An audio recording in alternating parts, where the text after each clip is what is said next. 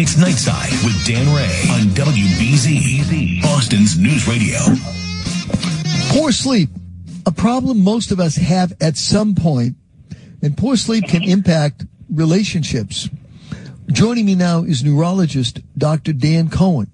He's the chairman and CEO of Soltec Health. A third of adults report not getting the recommended amount of sleep. Dr. Cohen, welcome to Nightside. How are you? Very good. Thanks for having me. You are more than welcome. So, poor sleep, we know what the problem is. We know the impact it can have on anybody who is sharing a bed, sharing a room with you. What can be done about it? Well, there's actually a number of things that can be done that are very common, particularly, sleep tips, sleep hygiene, but we found that in general, that's not good enough. And so we've spent the past 10 years developing a new technology to, in essence, replace sleeping pills, to really help people in a non-invasive, safe way without side effects. And exactly what are we talking about here? Well, it's the Soltec Health System, and really it's a very, very novel technology. And it's geared to stimulate certain parts of the nervous system that impact sleep. Most people don't realize that sleep is a very, very primitive function. It's even found in reptiles. So this goes way back, hundreds of millions of years this developed. And it's a primitive part of the brain that actually causes sleep and changes the sleep stages. And what we've been able to do over 10 years is to develop a technology that influences those centers in the brain. And the way we do it is we've developed a wearable that's specific to determining what sleep stage you're in. And then it tells a magnetic generator that is under the bed below your feet to emit specific frequencies that are personalized for you that affect those stages of sleep in a way that it enhances them, particularly deep sleep. And that's very, very important. This sounds quite technical. It sounds quite complicated. And it also sounds like it might be fairly expensive. Tell us, where are you folks located, number one, and how can people hear? We're broadcasting on WBZ out of Boston, so our primary audience is New England, but we're heard in 38 states across the country.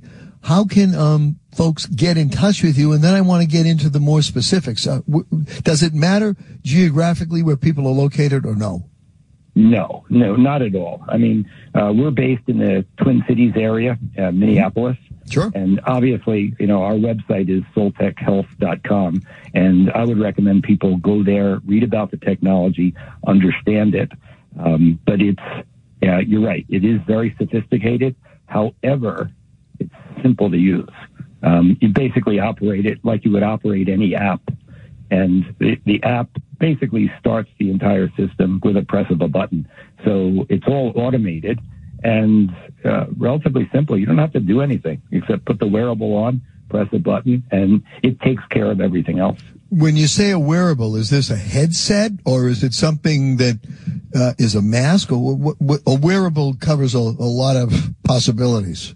Yes, you're correct.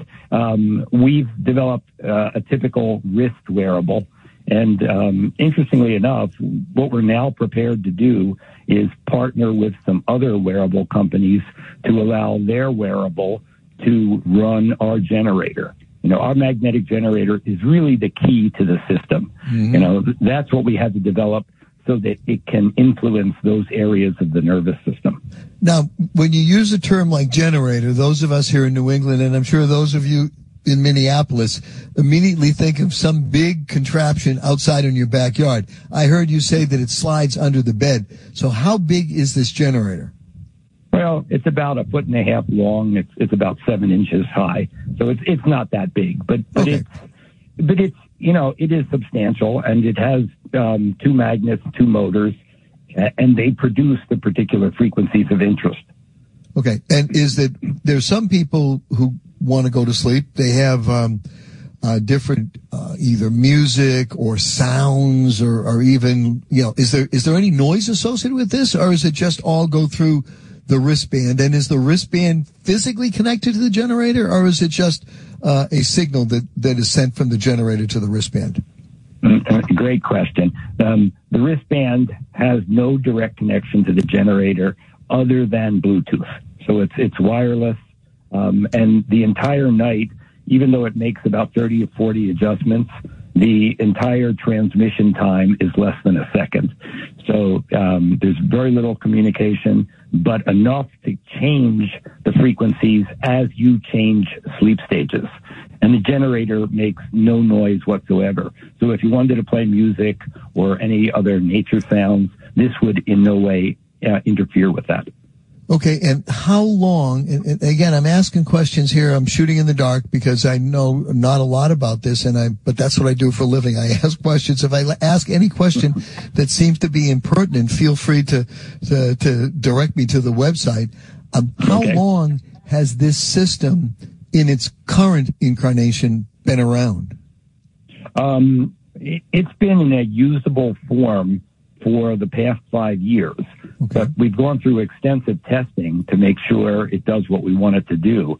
And so it's just now coming on the market, although we've had for the past year and a half, a couple hundred people using it out in the field so that we could refine its use, make sure it's fully debugged.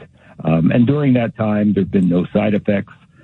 We work at very, very safe magnetic levels, so safe that it's below the threshold where the FDA does not require any clearances.